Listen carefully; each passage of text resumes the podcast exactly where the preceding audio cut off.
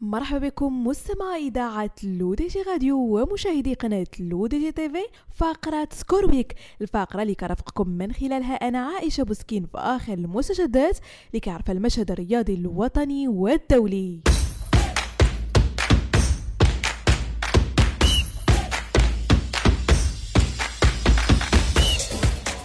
وبداية مستمعين من المغرب فاز فريق نهضة بركان لكرة القدم بكأس السوبر الأفريقي مساء يوم السبت 10 شتنبر بعد فوزه على نظيره الوداد الرياضي بهدفين نظيفين في مباراة النهائية التي جمعت بينهما بمركب مولاي عبد الله بالرباط.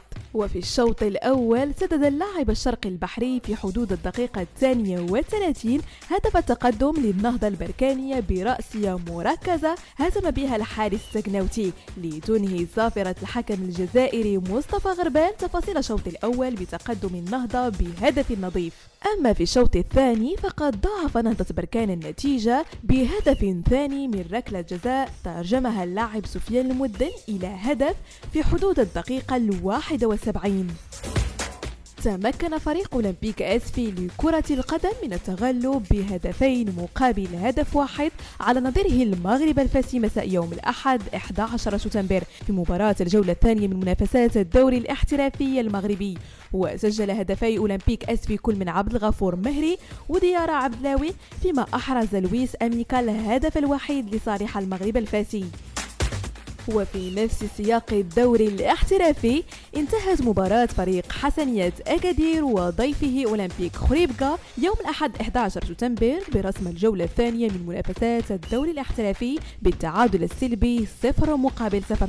وخاض الفريق الخريبكي مجمل دقائق المواجهة بنقص عددي بعد طرد اللاعب وليد بن شريفة في الدقيقة الخامسة والثلاثين. وننتقل مستمعين لآخر المستجدات التي تعرفها دوريات القارة العجوز. في الدوري الإسباني فاز فريق أتلتيك بيلباو بأربعة أهداف مقابل هدف على مضيفه إلتشي يوم الأحد 11 سبتمبر. وذلك في المرحلة الخامسة للمسابقة. أما فريق إشبيليا فقد حقق الفوز الأول له ببطولة الدوري الإسباني لهذا الموسم وذلك على حساب مضيفه إسبانيول بثلاث أهداف مقابل هدفين. أما فريق برشلونة فقد تفوق على فريق قادش بأربعة أهداف مقابل لا شيء. وفريق ريال مدريد الذي تفوق على نظيره ريال مايوركا بأربعة أهداف مقابل هدف واحد. وأخيرا فريق أتلتيكو مدريد الذي فاز على ضيفه سيلتا فيغو بأربعة أهداف مقابل هدف في المباراة التي أقيمت على ملعب سيفيتاس متروبوليتانو. وفي الدوري الإيطالي سيري آ تغلب فريق إنتر ميلان على ضيفه فريق تورينو بهدف نظيف في المباراة التي جمعت الفريقين مساء السبت 10 سبتمبر على ملعب جوزيبي ضمن منافسات الجولة السادسة من الدوري الإيطالي.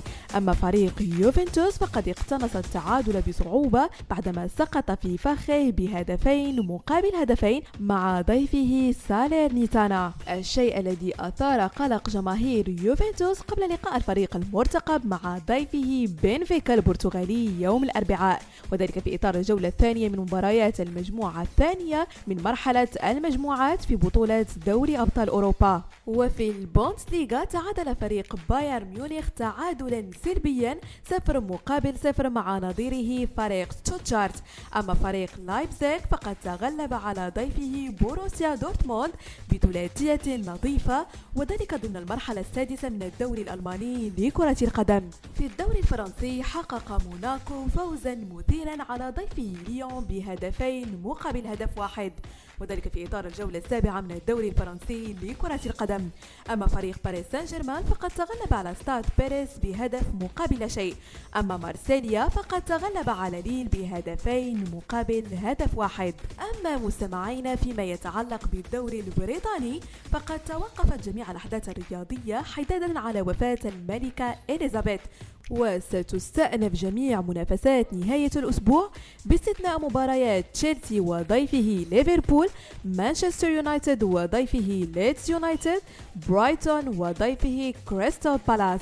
وللتذكير مستمعينا ما تنسوش تتابعوا هذا الأسبوع واللي غيكون حافل بمباريات دوري أبطال أوروبا بحيث كينتظركم اليوم مساء مواجهة الفريق البرتغالي سبورتينغ لشبونة مع الفريق الإنجليزي توتنهام هوتسبير وكذلك فريق أياكس أمستردام الذي سيواجه فريق ليفربول.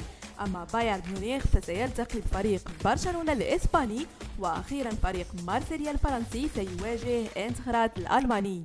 وغدا مستمعين مساء عندكم موعد مع كل من مانشستر سيتي ضد بوروسيا ميلان ضد دينامو كوبنهاغن ضد إشبيليا يوفنتوس ضد بنفيكا وأخيرا ريال مدريد ضد لايبزيغ وما تنسوش مستمعينا تتابعوا كذلك حلقة جديدة من برنامجكم الرياضي الفار نهار الخميس والجرينتا نهار الحد هادشي كامل على قناتنا في يوتيوب L'ODJ TV. بهذا مستمعينا كنكون وصلنا لنهاية فقرة Score Week نضرب لكم موعد la semaine prochaine هادشي كامل على اتيلي تاعتكم L'ODJ Radio وكذلك على قناتكم L'ODJ TV.